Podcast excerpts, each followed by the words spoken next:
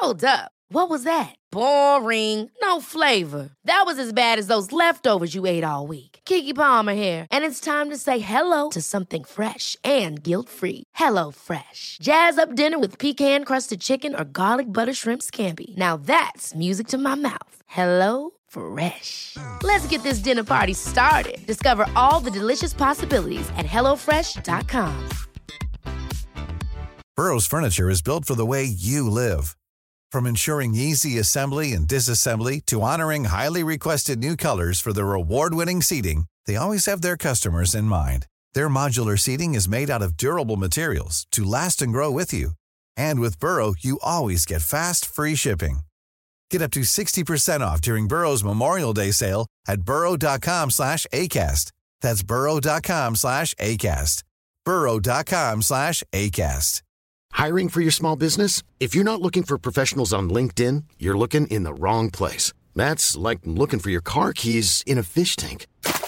LinkedIn helps you hire professionals you can't find anywhere else, even those who aren't actively searching for a new job but might be open to the perfect role. In a given month, over seventy percent of LinkedIn users don't even visit other leading job sites. So start looking in the right place. With LinkedIn, you can hire professionals like a professional. Post your free job on linkedin.com slash people today.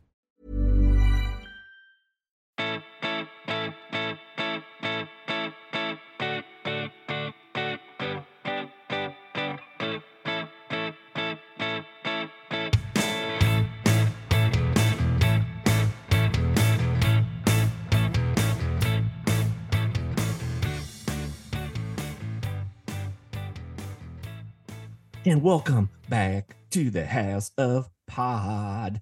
My name is Kaveh Hoda. I hope I'm pronouncing that correctly. Thank you for joining us on uh, this little podcast that we're going to do today. Um, I'm really excited about this podcast. It is a topic that I have wanted to discuss for a long time. And then uh, somebody wrote a book that seemed to nail exactly what I wanted to read about.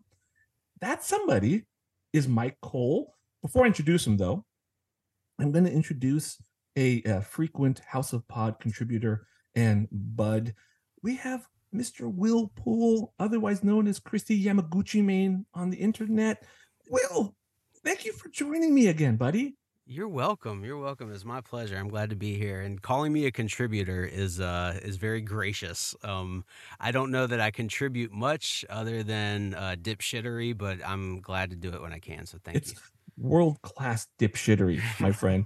um, I'm so happy you're back. I really enjoy uh, well, not too. only hearing you, but seeing your majestic and beautiful flowing beard. It yeah. is. And I, I like. I, I feel like I I, I like. put some work into this appearance, you know what I mean? Yeah, like, I made like you I work for it. You could read a time. book. Yeah, exactly. You read, read a book. book. I, I enjoy reading, but god damn, I am a slow reader. Holy cow. I am, uh, but but I put, it's it's about the effort, you know what I mean? Yeah. Like, uh, I, I absorbed a lot, so I mean, I'm stoked. And it is an amazing book. It is not, I, I wouldn't say it's a light read. It is a, I know... the author himself in the book says it doesn't do an exhaustive uh, coverage of the topic, but it feels like he covered a lot in it. It oh, is, yeah, yeah. It is The Bronze Lie, Shattering the Myth of Spartan Warrior Supremacy by Myke Cole. Myke, Myke, I'm going to give you a little, uh, I'm going to give you a little introduction here. You tell me if this is incorrect. Myke has worked for the C I A.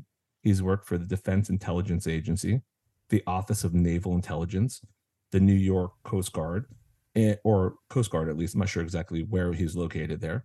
And his writing has been in the New York Times, the Daily Beast, and this book is epic. Myke, thank you so much for joining us. Thanks very much for having me. Um, Myke, we're going to get into this book. We have a lot to talk about with this book. But before we do that, there's been something that's been weighing on my mind for a while.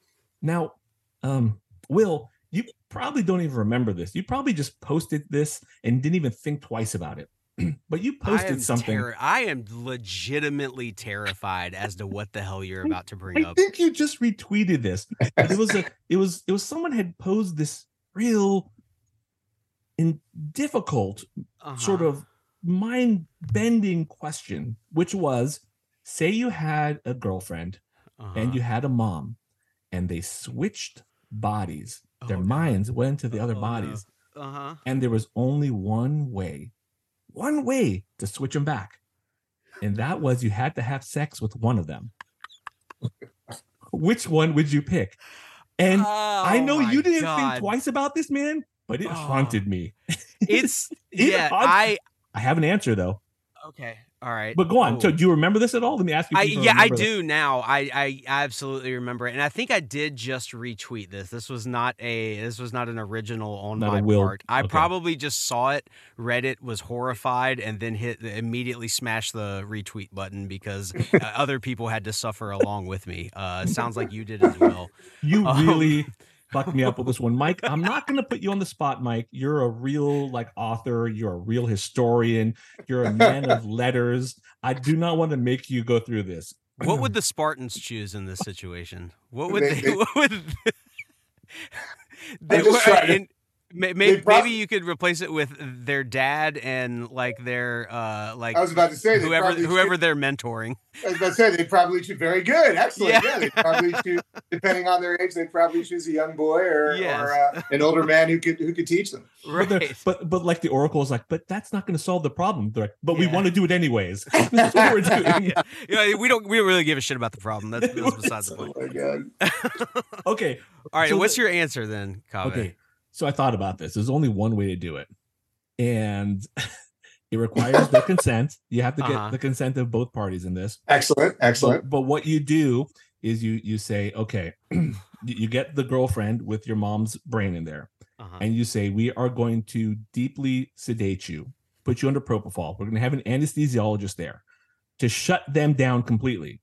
So right, they are completely right. asleep. For Just this a, in a safe manner, right. in a medical way. They are not there. They are not in there at that point. It's just the body. Now, Ken, sure. that's really creepy, but I'm assuming your girlfriend wants this because she wants her body back. Yeah, absolutely. So, this is like a body horror situation. Yeah, like you were exactly. you were trying to remedy this thing. Right. So with their consent to do that, uh-huh. that is the only way to get them back. And that, that I yeah. can think of.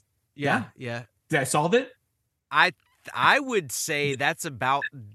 I, I'm uncomfortable positing any other solutions besides well, that, wait, to wait, be wait, honest wait. with you. Will, you just mashed the retweet button. The only way to know if we solve this accurately is to track down the original poster That's and true. get their take on this answer. God damn it. Okay, I got to figure out. I will do the, uh, I'll do the research on this and okay. uh, and figure out who posited the question okay. originally. All right, now on to the real topic. I mean, we could talk about that for a lot longer, but it's probably a good idea to move on to the real topic of the episode, which is this book that I'm super excited to talk about. So it's this book, The Bronze Lie. The point of it is to sort of look at this, uh, what I would say is a myth, but maybe not. We'll talk about it, of Spartan warrior supremacy and what's called the Spartan mirage. So um, let me first start by asking you, this is a term I think that, I don't know if you came up with this term. It sounds like it was in use before you.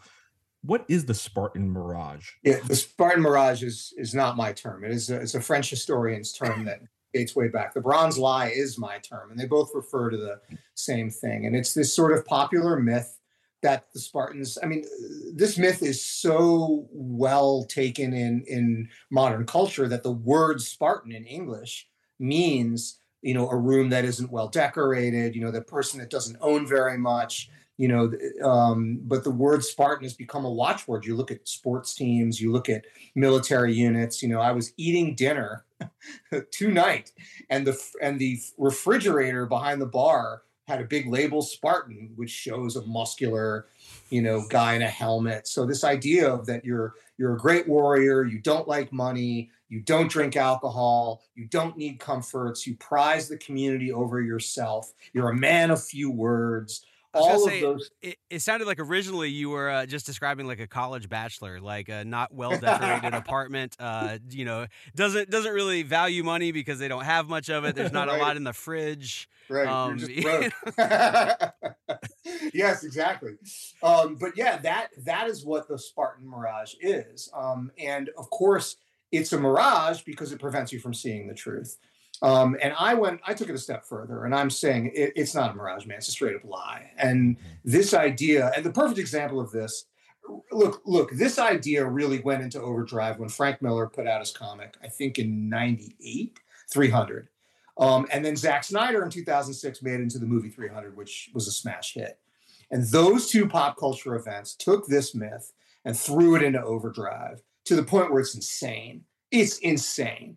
And so this is was really my motivator to write the book, because, you know, the, the, one of the core tenets of The Bronze Lie is this idea that the Spartans never lost, never surrendered, never ran from a fight. And the only way you could believe that is if you don't read any of the contemporary sources. If you ignore Herodotus, if you ignore Thucydides, if you ignore Xenophon, like the people actually writing about this, it's the only way you could believe that. So calling it a mirage is not going far enough. It's a lie. It's just not true. It's not who they were. You know, it, we're going to talk about three hundred, because that to me is like, I mean, I have a lot of thoughts about three hundred and, and tied in with a lot of emotions about the yeah, three hundred movie. So it's probably good that you guys are both here to like actually be the sensible ones. We'll help that, you. Sort of, we'll help yeah, you. To help you unfold and un- as as podcasters like to say, unpack. We have a lot to unpack in, in that. We're we're in a hold space for you. Kaveh got uh, self conscious when he he realized he wasn't as like hairless and sexy as Xerxes in that movie. Yeah, it's bullshit, man.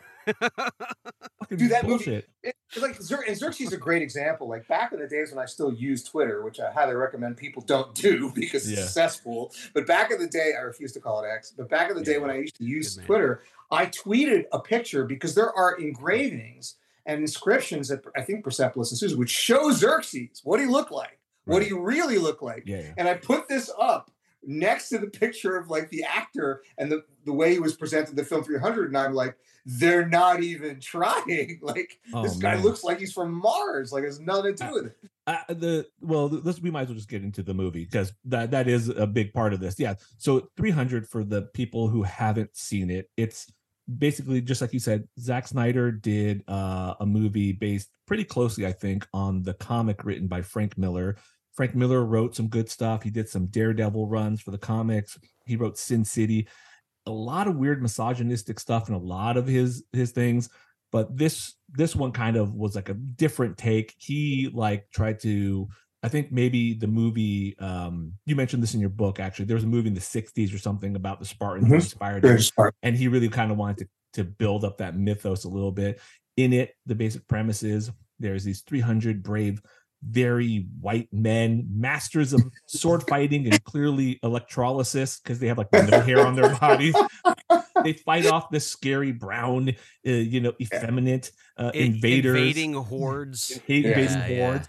Yeah. And what what really okay, so a lot of things bother me, but the thing that bothered me the most was I was I, I remember being young and seeing the poster for it, and I remember the the line, the tagline was, I'm not lying, a, a line in the sand for democracy, which is exactly the same line that George Bush used during the Iraq invasion. And yeah, then they were, the they were, oh, that's amazing. They were grilling Zack Snyder about this. And they were like, um, don't you think this is kind of a weird time to be doing this given kind of the situation we're in? And he was like, uh, no, this is one hundred percent historical fact. That's what he said. I'm not making that up. This is historical fact. Oh my fact. God. And so so the first thing I want to bring up is this concept of democracy, Sparta as a democracy. Your book goes into a lot of detail about the actual system of it. Can you answer what do you I know this is a complicated answer that you took a long time to write in this book. I won't do that to your listeners. Yeah. Don't worry. I, I'm I'll gonna ask you the To, to, to if you can drill down, was Sparta a democracy? No, no, no, not even a little bit. Done. There's your answer. Okay, next uh, it question. Was, no. It was. It was. But but also, in, in, so look. All right. So here here's the thing. Just a little background of the book. When I wrote The Bronze Lie, I was definitely in the grip, the frenetic grip of of of the rise of progressivism as a as a horrific response to Trump's election. Right. I view Trump as an existential threat. I was just horrified. And I was really caught up in that. Um, and so I wrote this book because, look, the far right, not just in the United States, but around the world, uses the ancient Spartans as symbols. And I wrote this book to take that away from them and to be like, no, you know, that's bullshit.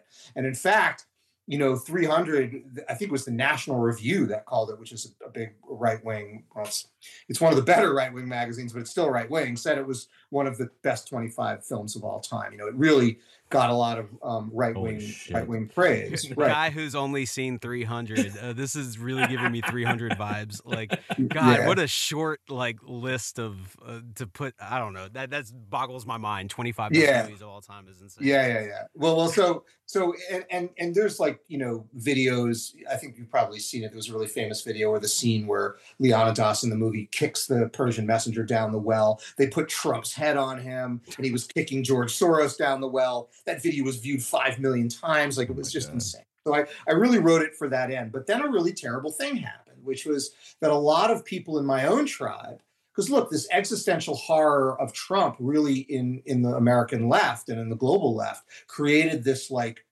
reaction that's almost just as bad. And like people were taking this book and using it to like spin other bullshit about Sparta. So one of the things I've been trying really hard to do since the book came out is get back to center and kind of be like, look, I want to expose the Bronze Lie, but I don't want to cover it up with another lie.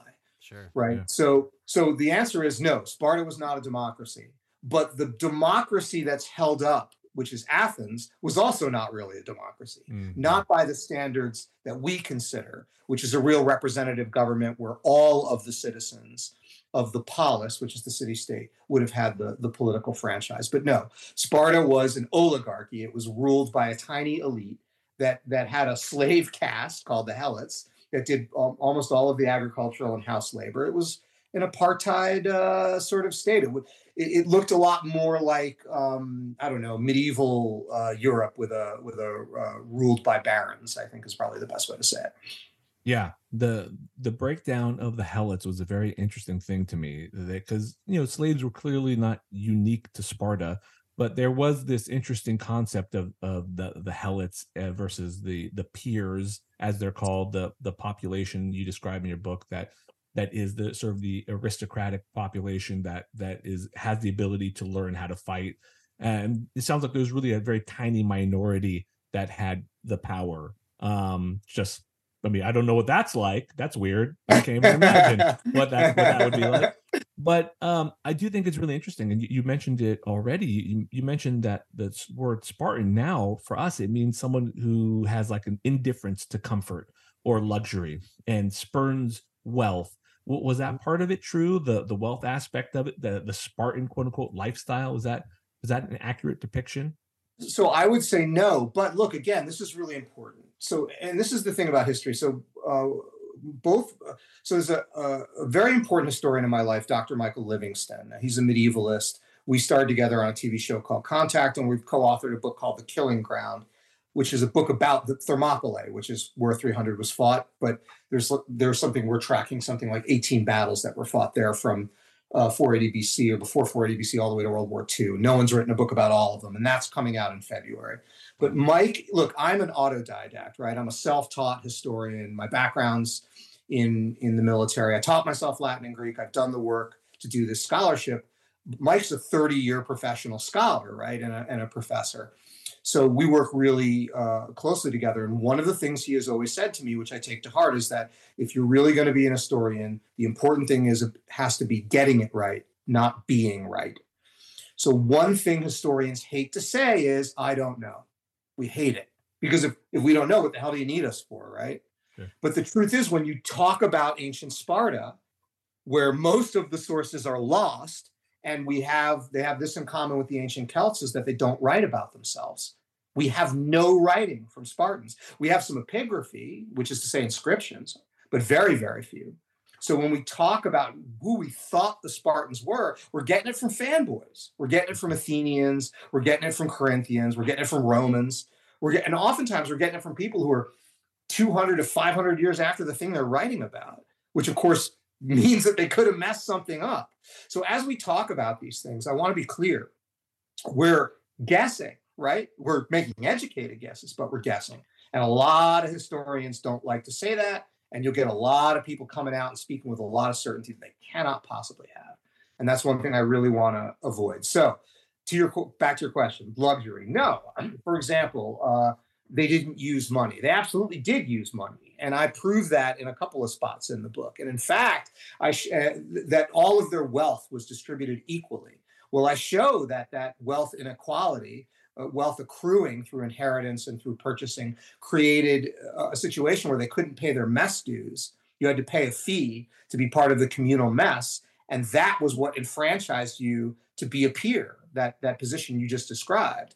Well, and, and that that wealth inequality caused that body of peers to diminish to the point where they're having to equip and arm their slaves at risk of revolt so they could right. put enough fighters in the field. That was so, that, that was a really interesting aspect, like reading about that, about how the, the system that they set up inherently caused wealth to be concentrated over generations into a smaller and smaller select few, which Uh, prevented more of the, you know, the the young men from entering the uh, the what, what's it called, going through the, you know, the gauntlet the of the process. So, right, right. Yeah. So, so yeah. So they call it uh, agoge is the word that most people know, but that's okay. actually a later Latin word. Xenophon calls it the bedia, which means the education. That's the, the better education. word. Gotcha, gotcha. Yeah. So, like going through that process and becoming a peer, uh, like you, less and less people basically could afford to do this and to yep. to pay their dues, uh, which included uh, uh, barley, it included crops, it included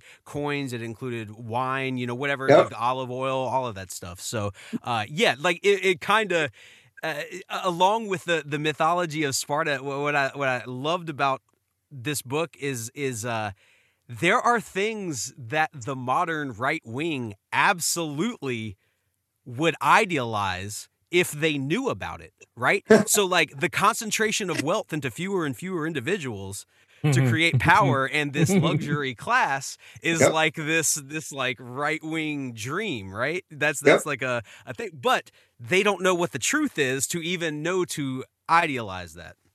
some of some of them do, but yes, yeah, so well, people, that's true. That's true. The, the most extreme ones who are who are, are perpetuating the myth. But here, I'll do you one better, Will. One of the reasons that that that wealth continued to perpetuate was that Spartans treated women better than most ancient Greeks. Mm. So it's funny, you have this incredibly unequal society. Look, Greece made Saudi Arabia look like a picnic in terms of how women are treated. Like women were, it's, you would be way better off, a woman, living almost anywhere else in ancient Greece in the ancient world. But Sparta allowed women to inherit. And that was groundbreaking. And in fact, Aristotle just goes nuts like at how awful he thinks this is. Yeah, but I didn't that, realize he was so misogynistic. Oh, until, he was terrible. I read that. He, he called the Spartan women he called the Spartan women thigh flashers because they would exercise in the nude uh, alongside their male counterparts. And I'm not even talking anything sexy like throwing the discus and wrestling. Yeah, you know yeah, that yeah. It was just too much for that poor guy. Aristotle, world's Clutching first incel. Yeah. Um, yeah. Okay, listen, we got to get back to three hundred. Sorry, I'm going to keep bringing this All back right. to three hundred. Yeah, go for it. Go for it. Sorry. Um, what in uh, what about the popular depiction of that battle, the Battle of Thermopylae? What about that seems accurate? What isn't? Um, the number itself, the three hundred that we keep hearing about, wh- what of it was was accurate? None of it. Zero. Take the whole thing and throw it in the trash. It's it's. You know, the, the the only the words might be accurate that it's called Thermopylae. And in fact, here, the Bronze Lie. So I, I do a the, the Thermopylae is one of the focus battles that I dive deep on in the Bronze Lie. And I am about eighty to ninety percent happy with that depiction. But I do revise it in The Killing Ground, this new book with Michael Livingston that will be coming out um, in February. And, and I'll send both of you copies. But we spent a really long time on the ground. I've been to the battlefield now four times, just combing over and taking drone shots. I'm really, really digging into how it was fought. And we think we now have the most comprehensive narrative of exactly what happened there. And I am not exaggerating when I say there is almost nothing in that film that is accurate to it. It was not three hundred Spartans. Uh, it was, it was, The, the battle did not go down the way it did. It wasn't even fought in the in the same configuration and in the same location uh, that it's depicted in the battle in the uh, in the film. Like each every story tick uh, that that film goes through, and every visual reference, and it just makes me so angry too because the actual visuals, and I tweeted this too, again, back when I used Twitter, I showed one of those crappy gray helmets that they're wearing. And then I showed um, a, a reproduction of an actual Spartan king's helmet, what Leonidas' helmet might have actually looked like. And it's like holding up a Da Vinci next to some kid scratching on the back of some lined paper. And it, so they literally neutered the, the real uh, badassery and visual imp- uh, mm-hmm. impressiveness of the actual fighting. So yeah, you you won the, the so again, for our listeners who who don't know, and God bless you if this is all new to you, and this is, you know, if if you haven't heard any of this, that's fantastic, I guess, but it is a real thing. It's a phenomenon that's been around for a long time. The basic premise is there's this huge Persian army, and this group of white men stands against it. This Westerner stand against it to fight this small group, and they they they lose. A very se- a, a, to be very a very sexy, very Persian sexy army, very like, sexy, very, yes, very yeah. like. I, I watched three hundred, and I was like, man, I would, I would, I would turn, I, mean, I would be a traitor in a heartbeat. Like, I mean, we agree. Awesome. The, the Persians that, are that sexy. So rad. I mean, yeah, that, exactly. Everybody, it's it's a battle of good-looking people. Yes, yes, exactly. It's, it's true, um, but it, there is this huge. Uh, a huge aspect of it is that the plan was to basically slow them down, create a chokehold in a small area that the Persian army would have to get through, where their ma- their vast numbers would be neutralized, basically. So, so Kaveh, Kaveh, that that is the that idea of slowing and starving the Persian army is the yeah. idea I posit in The Bronze Lie. That is not the idea mm. put forward in the film. The idea put forward in the film is that the oracle at Delphi says that if a Spartan king doesn't die, then all of Greece will fall. And so Leonidas is sent as a suicidal sacrifice. And that is hot buttered bullshit. That is not what happened at all. Like, there is just, it's just not true. Now, I, I can say that Frank Miller and Zack Snyder can be forgiven in that they're cleaving to Herodotus in this, because Herodotus does say this in his narrative. But it doesn't take a lot of work. It doesn't take a lot of cross-referencing other sources to be like, uh, no, that's not what happened. Yeah, this wasn't a suicide mission like is so romantically, uh, no. you know, uh, uh, portrayed so often. No, it, it was it was two very skilled generals with very good plans, and the Persians outgeneraled the Greeks. They yeah. they were a little bit smarter, and and no one wants to admit that because it's not as dramatic as a fated Last Stand. Oh man, okay. There's so much too I want to address. Or one, first of all, let me real quick get back to something you said that I really appreciate, which as a doctor I really appreciate this, where you're like, well, there, when there's things that are not clear, historians want to say they know, but sometimes you just can't. Sometimes you have to admit that there's some uncertainty, and the same thing exists in medicine. Like when a new thing comes on that we don't know a lot about, say, for example, COVID, if someone comes out and tells you they know exactly what you should be doing or not doing, that's something to take with a little grain of salt, because it's just so hard to know in those mm-hmm. situations, you know? That's something I really like about the the The, the outlook you have in this book, and you make very clear that you're doing the best with what you can. And some of these historical sources like Herodotus and Plutarch and these other historians, they would say other weird outlandish shit that we all know is not true. Like, for example, and, and I know that Xerxes actually used this point, that the Persians actually came, the legend of Perseus, from his grand his son Perses. And the story is that the, the legend Perseus, the guy with the Clash of the Titans and the Medusa's head, like his son formed the Persians. That's the Greek version of where the Persians come from, right. Which is like ridiculous, obviously, which is not how it works, which is like, which is kind of fun for me to think about, because Perseus was kind of a fun character to read about, but it's not true. Mm-hmm. Xerxes actually, I heard, knew that, and he used that as a selling point when he went to like Greece, and he was like, come on, we're all like one family here or something. Yeah, well, just think, think about how brilliant that is. And yeah. and also and also prior to that, we have Persian generals sacrificing at the temple of Apollo. Um, and, and look, these are all examples. One of the things that pisses me off so much about three hundred is that the Persians are depicted as total morons, just throwing frontal assaults at this impregnable position and being cut to pieces. Like, they're just total idiots. Yeah. And there's and these examples you just gave, the the the skillful marshaling of Greek mythology, of, of Xerxes and Darius before him, looking at the Greeks and going, hmm, these are really, really religious and spiritual people. They have a custom of xenia, of guest friendship. Um, if we can show that we have real ties to them, cultural and spiritual ties to them, that's going to make the countryside a lot less hostile. Let's get this message moving. That is brilliant, dude. Yeah. That is absolutely brilliant, yeah. and speaks and speaks volumes about what a what a great general Xerxes was. What what you're doing, that I appreciate, and what you did in this book, um, you know, as I've gotten older, I've learned a lot more and more about Persians and our contribution to the world. Like, you know, everything from like neurosurgery to pajamas to high heels to this podcast. To this podcast. Right. Pretty sure I invented podcasting. I'm not gonna. Not sure if that's been you know, widely dispersed, but I'm the first podcaster.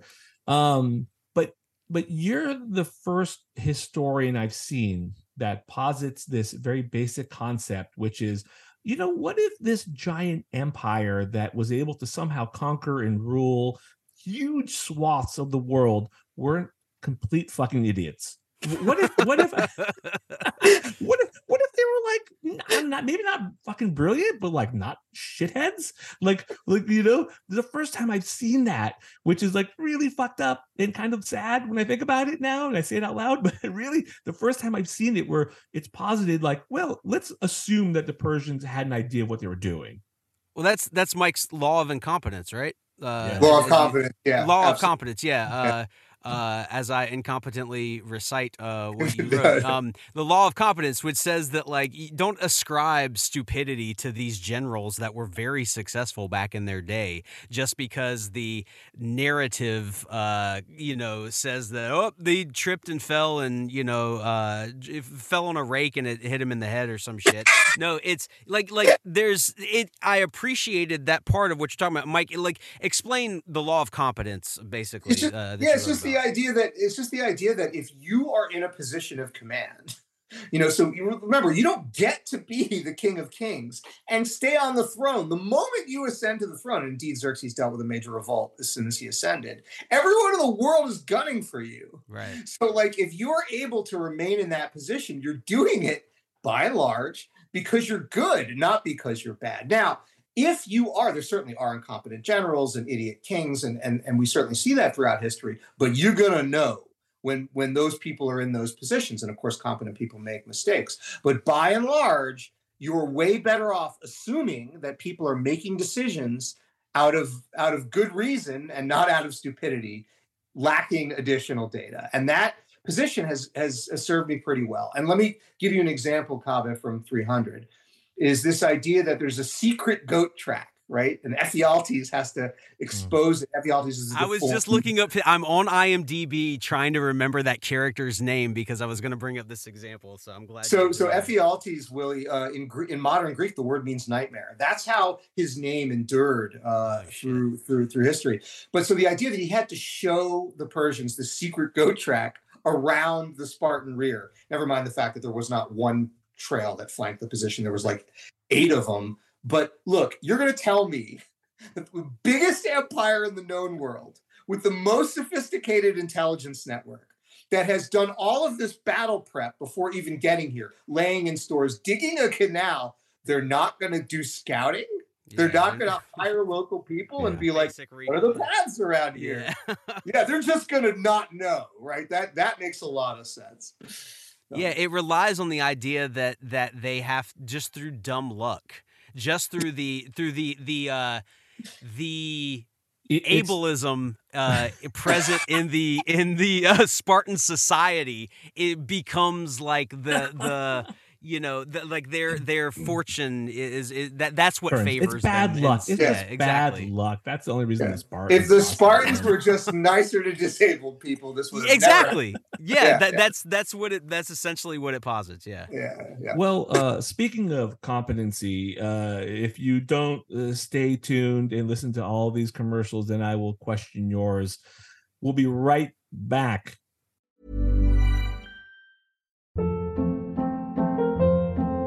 Hold up. What was that? Boring. No flavor. That was as bad as those leftovers you ate all week. Keke Palmer here. And it's time to say hello to something fresh and guilt-free. HelloFresh. Jazz up dinner with pecan-crusted chicken or garlic butter shrimp scampi. Now that's music to my mouth. HelloFresh. Let's get this dinner party started. Discover all the delicious possibilities at hello fresh dot com. Hey, Dave. Yeah, Randy. Since we founded Bombas, we've always said our socks, underwear, and T-shirts are super soft. Any new ideas? Maybe sublimely soft. Or disgustingly cozy. Wait, what? I got it. Bombas. Absurdly comfortable essentials for yourself. And for those facing homelessness. Because one purchased equals one donated. Wow, did we just write an ad? Yes. Bombas. Big comfort for everyone. Go to bombas.com slash ACAST and use code ACAST for twenty percent off your first purchase. Okay, we're back. Um, you know, there's a lot more about this uh, this this movie. I, I remember when it came out, three hundred. I remember having pretty intense disagreements online with with friends on Facebook. Uh, one particular friend who, you know, I love the guy from high school. I've known him for a long time, and, and I remember being like, "This this movie is this is not a, a good movie to have right now. I think it's an unhealthy thing to expose." Our, our nation to in a time where there's already this weird uh, sort of hostility against the Middle East, and it's not historically accurate. And I remember getting to the big argument, and the person was like, "No, listen, it's just an allegory. It's just like any other movie. You know, it's like, you know, uh, Lord of the Rings was a, an allegory of World War Two." And I'm like, "Well, I mean, that might be true, but there's a difference between calling them orcs and calling them Persians, because the Persians were real." Right. And I, I remember like being pretty upset about it, but being really in a very small minority of people. Now, Will, you were a young lad at the time. Um, Myke, you too. Uh, be honest with me. Don't don't don't lie to me, guys. Don't lie. Don't don't put on any bullshit right now. I want to know, when you watch the movie as young men, able-bodied, hot-blooded American males, you watch that movie and come out being like, "Fuck yeah, gonna fucking fuck up some fucking Middle Easterners." Like, tell me, what were your thoughts? Uh, Myke, I'll, I'll go first. Uh, I thought I enjoyed it just on the most surface level way possible. Honestly, I wasn't that familiar with the story. Um, I, you know, I, I'd, I'd vaguely, you know, I, I knew the word Spartan. I knew of Sparta, but I did not know much of anything.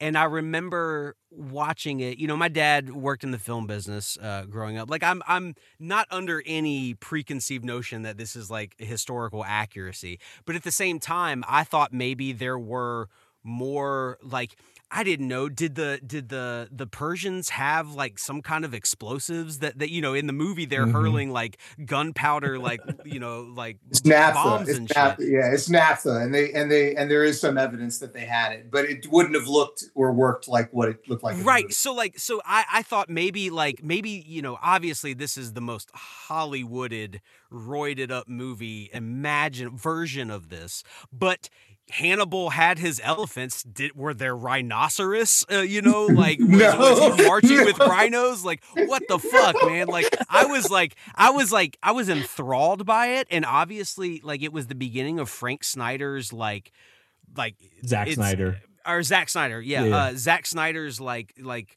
Uh, style, and mm. it was so unlike anything else that had been put out that I was I was enthralled with it on that level for the most part.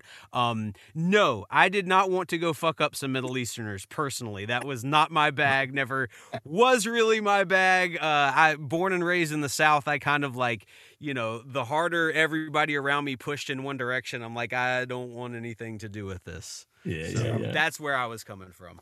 Myke, Myke, well, would, you, you did a lot of military service. I mean, was this, I feel like probably military service, like, used this in some way, whether they purposely did or not, like, it probably increased like some military service. How did it affect you? Yeah. Like all people who didn't know anything about Islam, I viewed um, Islam post nine eleven as a, as an existential threat to all democracy and to all of Western civilization. Um, and I, and I went to Iraq and I fought. Um, and in the, and, and I was lucky, I guess, to be an intelligence officer. And in, in and because I was doing intel work, I had to learn Islam, and I had to read the Hadith and Sunnah, and I had to understand the Quran, and I had to really, really, you know. In fact, one of the big things I worked was um, I, I one of the things I'm most proud of was um, predicting bombings on um, Shia pilgrimage routes that um, Al Qaeda in Iraq were doing. Um, but when you really come to understand Islam, you fall in love with it, um, and you understand that um, that that the the gulf between the public impression of what Islam is.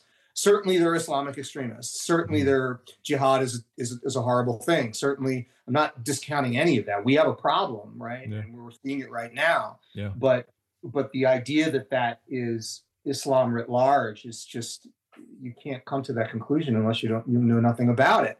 And I wish, one of the great regrets in my life is that I had to participate in that fucking war in order to learn that. Um, and I'm, you know, I do what I can now to, uh, you know, I mean, I don't know, you can't make up for participating in a war. You just have to live with it. Um, but yeah, man, that movie, I loved it. I thought it was fantastic. Yeah, yeah, yeah. You know, I didn't even, I didn't, it wasn't until twenty seventeen that I taught myself Latin and Greek and really got myself into uh, um, ancient warfare and really became a serious scholar of it. Um, and that was when uh, I really was able to, to gain access to this story and just see what a travesty it was. You know, there's a lot to be said there. One one thing I, I have to say, I really appreciate it. I also really appreciate the fact that, you know, you know, uh, I, I exist in a very leftist sort of world. I mean, where I live and the people I interact with, and I think there is a, a real misconception uh, amongst, uh, and I hope it's changing. Maybe it is, amongst these. The people I exist upon of, of military personnel, and assuming all military personnel are one sort of uh, like monolithic type of dude. Um, and that's just, A, it's not the case. They're humans and they're people just like us, and they have varying political opinions just like us. And they see and they learn and do different things just like us. And I think it's really important for someone to have your experience and have done that and still come out and write about it. And I really appreciate that. So I want to put that out there right now, um, and, and make sure I can give voice to that too. You know, um, like, I don't know how much truth there was to the whole story. You would hear stories about like people coming back from Vietnam being spit upon for being baby killers or whatever. I, I don't know if that was even true, if that happened or not, but I'm sure there was some ill will towards soldiers. So many of them are people who go over, not necessarily knowing why they're there, or just trying to do their best in bad situations.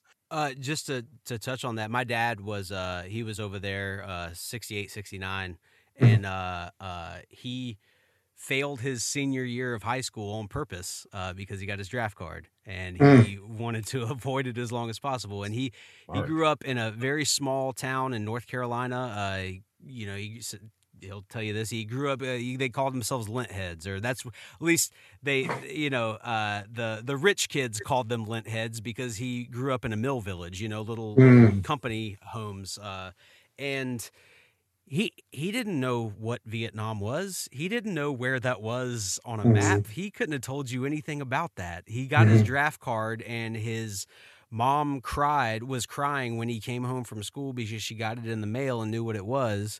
Mm-hmm. And my grandfather was in World War Two. Um, uh, and uh, there's a, a longer story where both of them didn't get their respective medals uh, till forty years after their service. Mm-hmm. But that's mm-hmm. a, it's a story for another time. But um, point being is that uh, he was terrified, had no idea what the conflict was about. You know, poor, you know, country dude from North Carolina. Uh, just he he just yeah. didn't. He was scared, you know, and mm-hmm. all he knew was like it was either this or go to jail. And his dad was in World War Two, so he thought, you know, he had to go too, and that was that was all there was to it. So, mm-hmm. um, you know, and he he talked about when he came back over here, the names he got called and stuff, and and he felt horrible. But as with a lot of guys of that generation, you just start drinking, and that's how you cope. So, yeah, you know, like, like, like that's that's that's the recipe.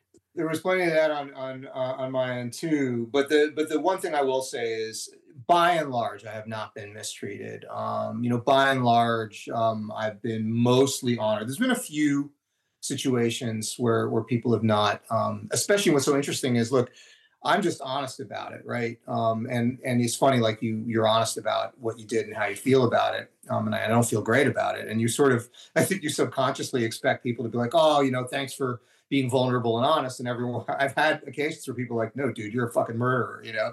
And I've just had to be like, well, I guess I got to wear that. Um, just roll with but it, I, yeah. I can't compare, I can't compare my reception coming back home to what your father went through. So he absolutely oh. has sympathy.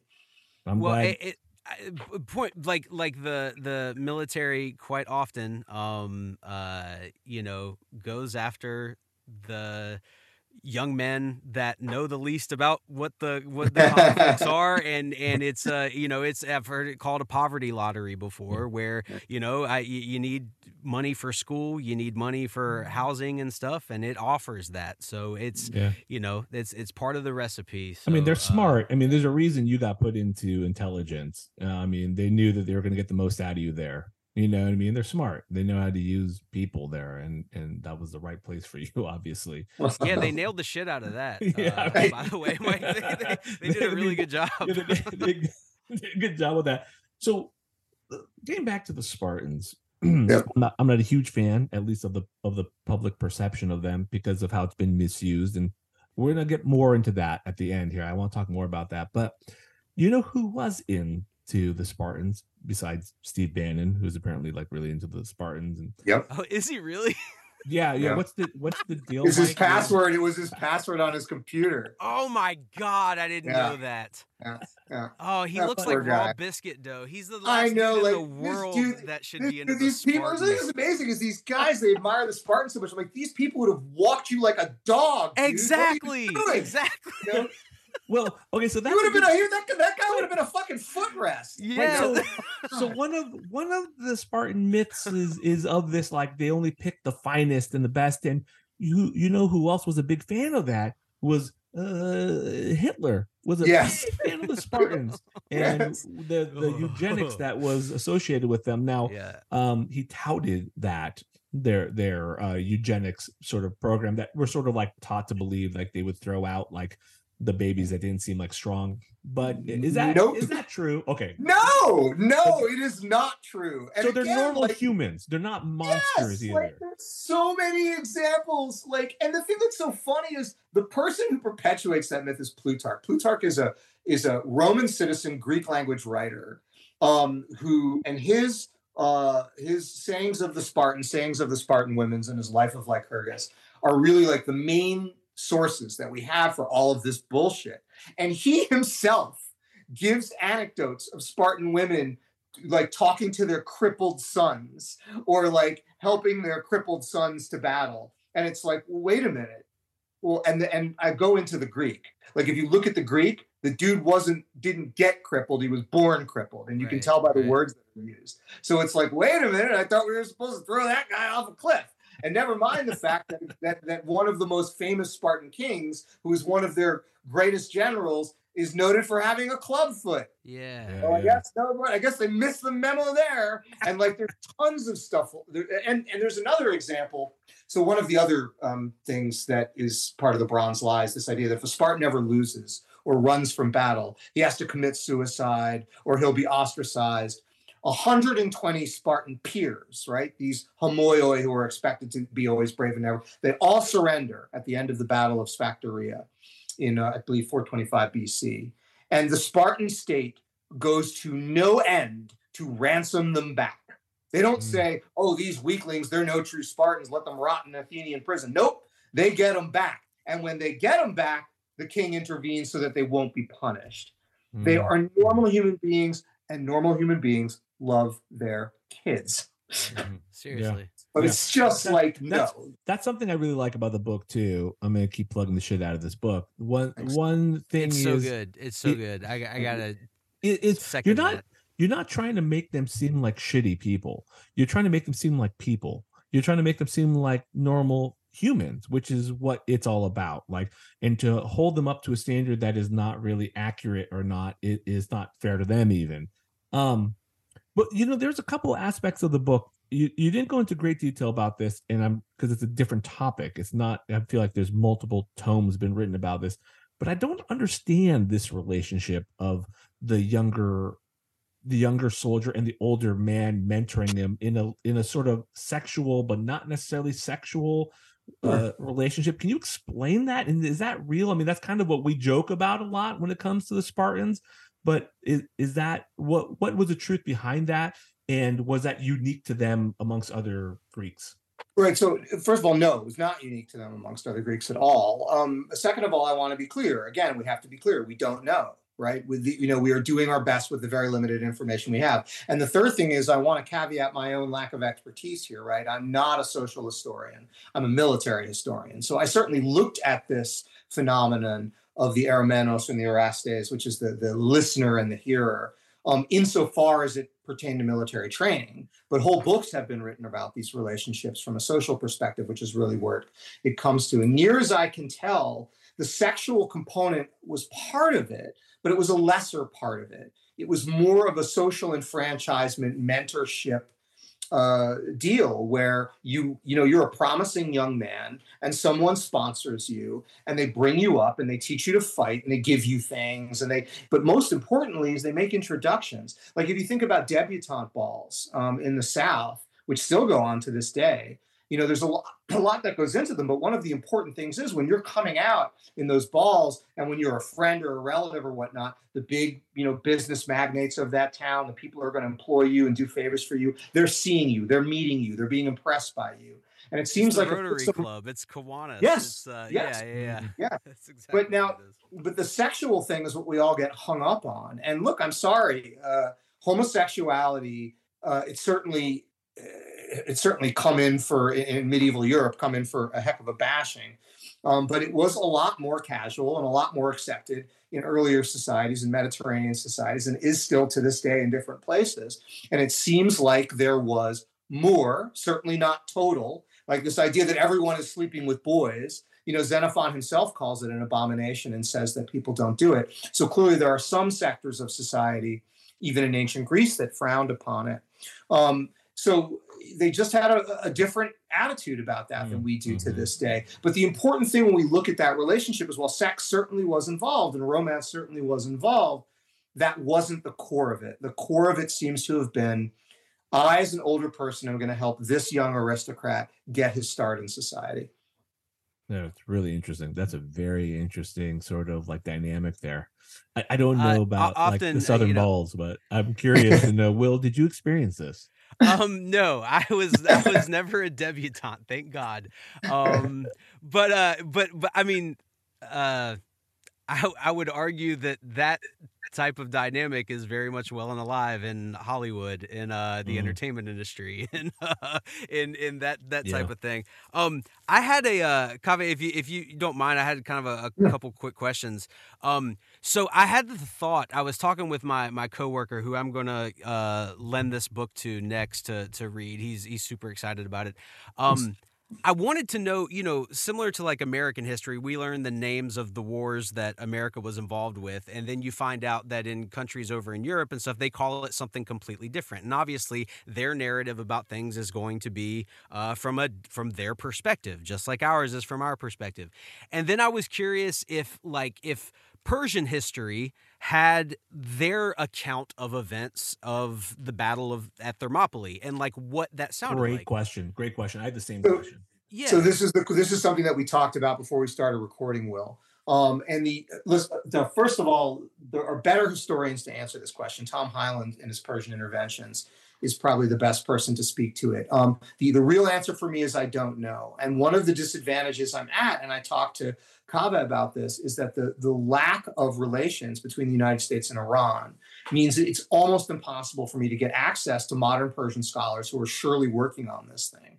Um, so, so I really don't want to answer that question and give you a Gotcha. bullshit answer. Um, and, but one of the great crimes is, look, one of my dreams is to be able to safely go to Persepolis and Susa and read the inscriptions and meet with Persian scholars, with translators, so I could try to get answers to these. But there are English language scholars working um, in this field. And the best one I can think off the top of my head is Tom Hyland, H Y L A N D. And his book, Persian Interventions, I think is probably the best um uh, best uh, read on this. So, but I don't want to give you a bullshit answer. No, no worries, no worries. Well, uh, so so my my coworker Aaron, he he said that he has has read and heard before that one of the reasons why we remain so enthralled with uh Greek and Roman uh uh military history is because when the historians were writing accounts of it, they wrapped it in a compelling narrative. You know, they they they kind of gave it a treatment, you know, almost like a script treatment uh, before putting it down in history. And it kind of made me, I, I don't know if that's one hundred percent accurate or if it like made it, you know, uh, I, the way like oral tradition, uh, you know, you tell stories, you you hit the beats, you kind of have like narrative arcs and stuff. Um, it made me think about the fact that we are living with this version of the Spartans that has been done by Hollywood through this narrative, this hyper narrative. It's like it's like we we made a modern version with uh, Frank Miller's three hundred and Zack Snyder's three hundred uh, and the culture and pop culture around it that the Greeks and the Romans were doing way back when. We just did a modern modern Hollywood treatment of it. Yeah, that is exactly right. And I love it. What a great way to put it. Um, and uh, I can give you a couple of examples here. But the first thing I want to say is that we as modern people, when we consider history, we are used to this idea of, of, of objectivity, this idea that historians are investigators, that we we vet sources, we consider evidence, we compare accounts to each other. You know, we we um, we carbon date things. We we is this eyewitness uh, reliable? Is that eyewitness reliable? You're a it's detective. Funny. You're a detective. Yeah, I've yeah. been well, and I've been both a police investigator and an intelligence officer. And what I always tell people is that police investigator, intelligence officer, and historian are almost the same thing. Um, in that they're really trying to get at the truth through considering evidence. But that idea of objectivity and investigation is modern. It's not ancient. Right, and in right. fact, Herodotus is famous for being one of the first people to say, I'm just going to try to figure out the truth here instead of trying to tell a story. Hmm. And the best example for your for what you're talking about is that Plutarch, and again, Plutarch, this writer who's five hundred years after the fact, a Greek-speaking Roman, Um, is he is our main source for most of this bullshit about Sparta. And he is not writing a history. He is writing a, a morality book. It's, right. it's comparing famous Greeks and famous Romans' lives with the goal, A, obviously, of showing how great Romans are, because that's where he lives, right? Sure. Um, and B, improving the reader's moral character. He's right. not trying to tell you the truth. And he's and, and he's not even making that claim. And that is the basis by which we know Sparta all the way through till today. So you are exactly right in your interpretation of that.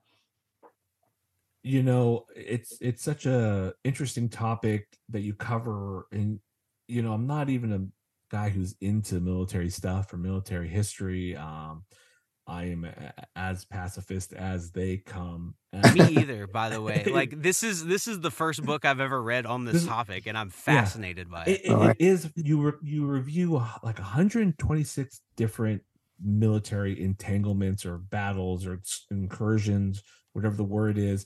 Of these, only fifty seem to have been won by the Spartans, right. and it's really fascinating that they were able to build this Spartan mirage from that. And it's almost like a testament to the branding that they were able to do at the time. Because as we've discussed, I mean, like we we took it to the next level with like these movies, three hundred and the comic, et cetera. But even before then, it was there enough to inspire Frank Miller and the, the guy who made the movie that inspired Frank Miller.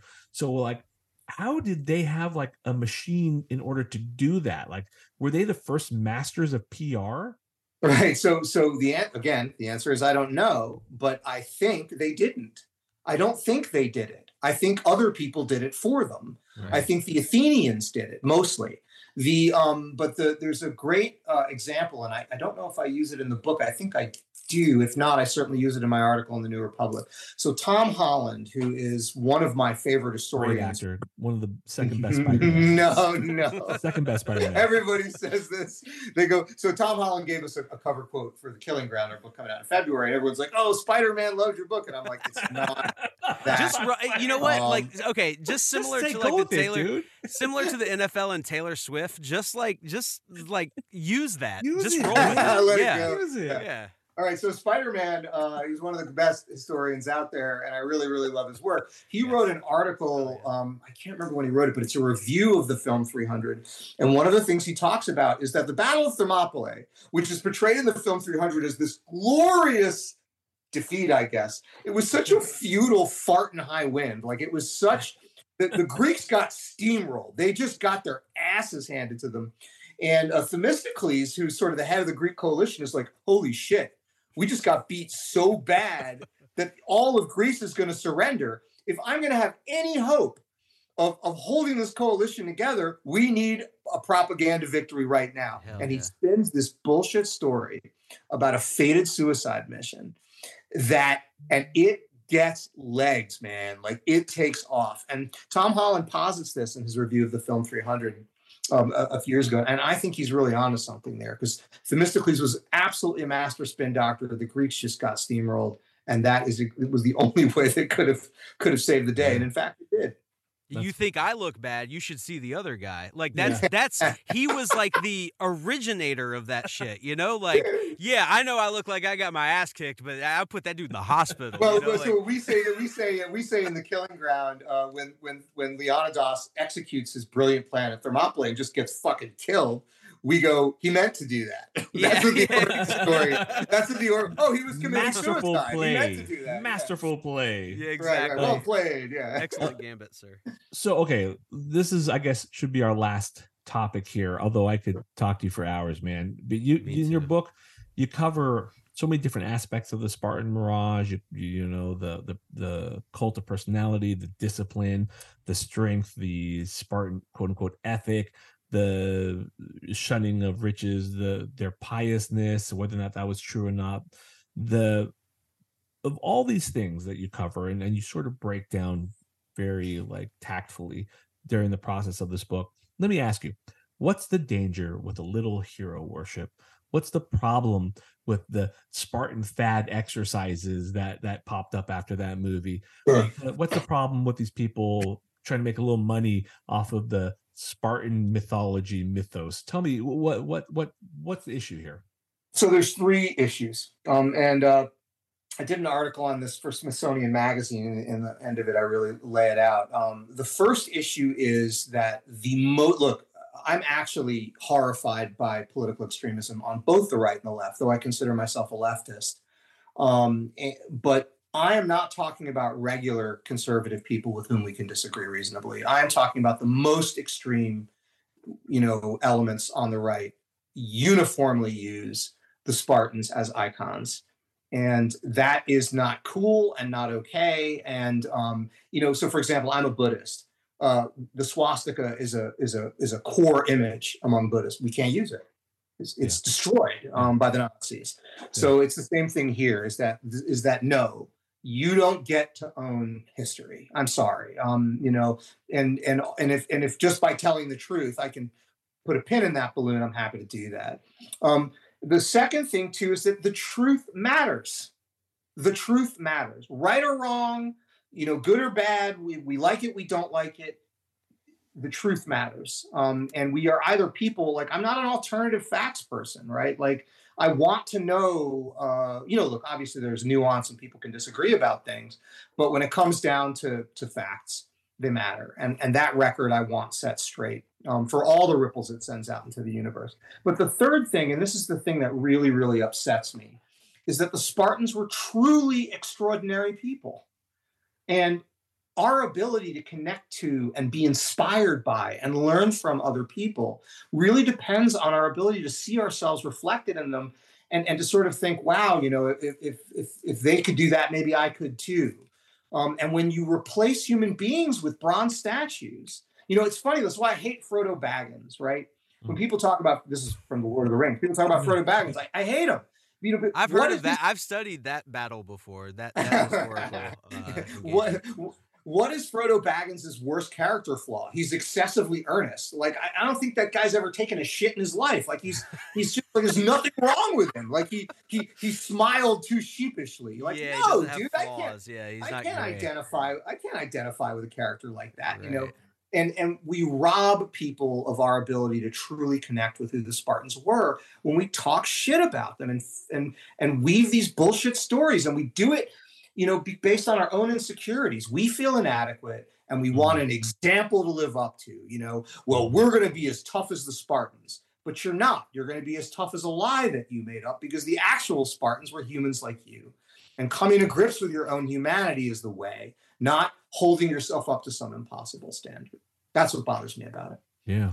Uh, to touch on your first point about uh, like taking symbols and, and imagery and, and kind of ruining it, um, as a fat guy with a lot of Hawaiian shirts uh, in the closet that I'm sitting in, he's holding up one now. I refuse to let the Boogaloo Boys uh, like take this from me.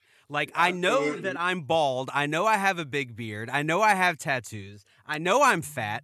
I know I'm wearing a Hawaiian shirt, but God damn it, I'm not an accelerationist, and I don't want to murder you uh, with a, uh, you know, wearing a, a goddamn ceramic plate on my chest. So, Well, well uh, I, I, have a que- but I have a question. Yeah. As someone who has fought in Iraq, yeah. do you think it's a good idea, if your goal is armed conflict, to wear a hot pink or, or neon orange shirt that make a two hundred yard shot? Uh, it depends on if, if your if your battleground is a mall from the eighties, then yes. Outside okay. of that, then no. Absolutely okay. fucking not. Clearly, I don't understand the Boogaloo act. Yeah, um, me either. But I'm glad you are reappropriating Hawaiian shirts. Yeah, yeah man, with... you take it. That's yours. Don't give that up. That you cling to that one. I'll fight for your right to wear Thank that. So me much. Too. Thank you. Um, and you're husky, by the way. I wouldn't say fat. I wouldn't say fat. Um, It, no, it's it's amazing. It's a really interesting thing how the symbol, it's become a symbol for these far right groups, like the Golden Dawn in Greece is neo-Nazi or fascist. Uh, There's the N R A, et cetera. White supremacists. They use it, you know. They use like the Spartan insignia in this way. It's it is it is an unfortunate thing that happens, and, and yeah, they take this. They take good stuff, man, yeah. and they ruin it for us, and they ruin it for everyone, and then we have to just give it up. That's just how it is. That's sometimes it's how it is. Good thing is there's a constant influx of new symbols that we can then take fun with. So that's the beauty of symbols, people. We can make them up as we've, we go we've along. Just, we, we've just reappropriated the Hawaiian shirts. Yeah. Hell for yeah. example, Hawaiian shirts. We we we strongly stand by the Hawaiian shirt yes, here at sure. the House of Pod. Sure.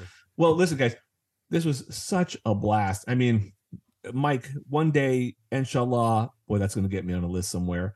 Um, We'll both go to Iran and we'll travel to Persepolis and we'll get some dope food and uh, get some history there.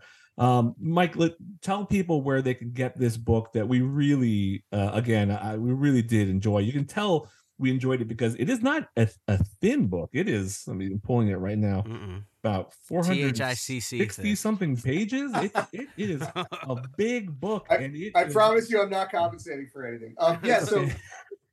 So the, the best way to the best way to find me is just come to my website, M Y K E, uh, I spell it with a Y, M Y K E C O L E dot com. I'm on social media, but I really try not to use it because social media is poison. My email address is on that website. You can find all my writing. All of my, my books are there. You can grab the, the titles and, and pull them on Amazon or wherever books are sold. And all of my um, online writing that's freely available, you can click a link and read any of it. It includes a lot of articles Um, about the Spartan, uh, about the Bronze Lie, including the ones I've done for the New Republic and, and Smithsonian Magazine. And if you want to tell me that I suck, uh, my email's right there. You can you can shoot me an email.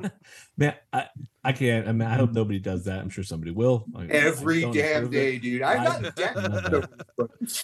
I'm sorry, man. I'm sorry. It's a great. I can't wait to read the next one. The Killing Field, you said? The Killing Ground. Yeah. And, and again, both of you, please do not buy it. I will make sure that uh, copies get sent to you. Oh, Hell man. Yeah. Well, well, so I guess much. You're going to have to come back for that one then, because um, we're going to have to talk about that some more. Uh, Will, uh, wh- where can people find you? I, you, you, Will. Me, me, me. Uh, you can find me on Twitter at the Wapple House, W A P P L E H O U S E. Um, you could listen to us on Jort Center Pod. Uh, Jort Center is the podcast I do with some buddies of mine. We actually did a three hundred episode um, because I rewatched it with my son uh, about a year and a half ago. Uh, he had never seen it before. And as I'm watching it, I'm going, Wait a second. This is the root of all of the alpha male bullshit that I see on Instagram every single day, and all of the TikToks and all of this. Like, it just like it all clicked for me. And I was like, all the dudes running for office right now that are like my age were the prime age to absorb this and not yeah. like yeah. think critically about it ever again, just model right. their entire existence after it. So uh, you can find that episode uh, on George Center, and uh, come follow me and listen to me there. Great show. And also uh, Will, or Kristi Yamaguccimane, is like one of the few reasons I actually am still involved online. Oh, it, it's just really fun to follow you there. Man, what a what a blast this was. What a great book. I can't wait to hang out with both you guys again sometime in the near future. Thank you both so much. Everyone, if you haven't already, rate and review us. I get a real, real kick out of reading those reviews when you leave them for me on iTunes. Really appreciate it. Bye. Thanks. This podcast is not a substitute for professional medical advice, diagnosis, or treatment. Please consult a physician or other qualified healthcare provider for your specific healthcare needs or concerns. The opinions expressed on this podcast do not represent the opinions of our employees. Details in the podcast have been changed so that patient identification is not possible. And I'm alive.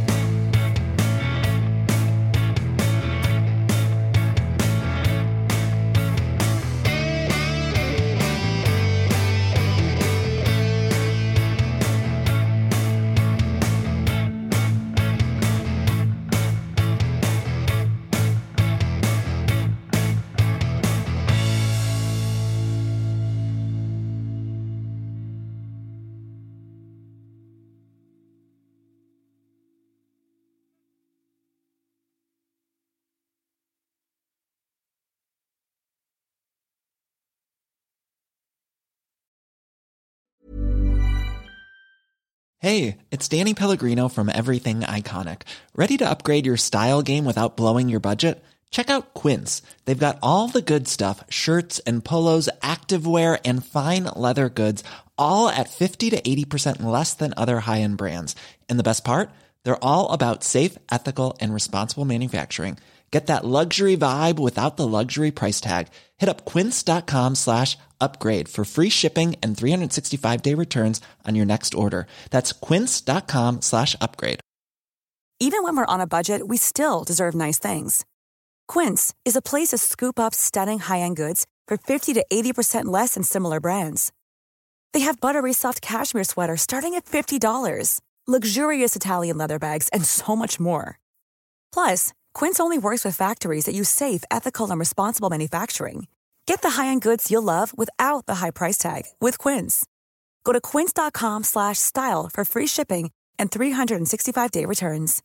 Imagine the softest sheets you've ever felt. Now imagine them getting even softer over time. That's what you'll feel with Boll and Branch's organic cotton sheets. In a recent customer survey, ninety-six percent replied that Boll and Branch sheets get softer with every wash. Start getting your best night's sleep in these sheets that get softer and softer for years to come. Try their sheets with a thirty night guarantee. Plus, get fifteen percent off your first order at boll and branch dot com. Code BUTTERY. Exclusions apply. See site for details.